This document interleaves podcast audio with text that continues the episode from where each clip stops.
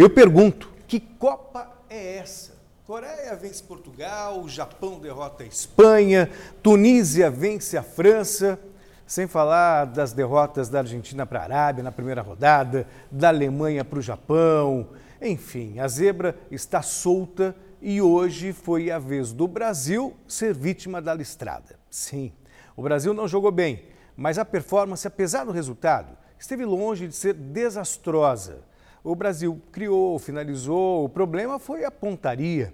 Ouso dizer que esse é um daqueles dias que você pode ficar jogando até amanhã e não faria gol. E Camarões soube aproveitar o vacilo na transição defensiva do Brasil para marcar o único gol da partida com Abubacar, aos 46 minutos do segundo tempo. Mas de graças a Deus que parou por aí. Se Camarões fizesse mais um gol ou a Suíça ampliasse o placar diante da Sérvia, foi 3 a 2 a, o placar da vitória dos suíços, a seleção iria para o outro lado da chave, onde pegaria Portugal, depois a Espanha, possivelmente, e eventualmente uma França na semifinal. Menos mal.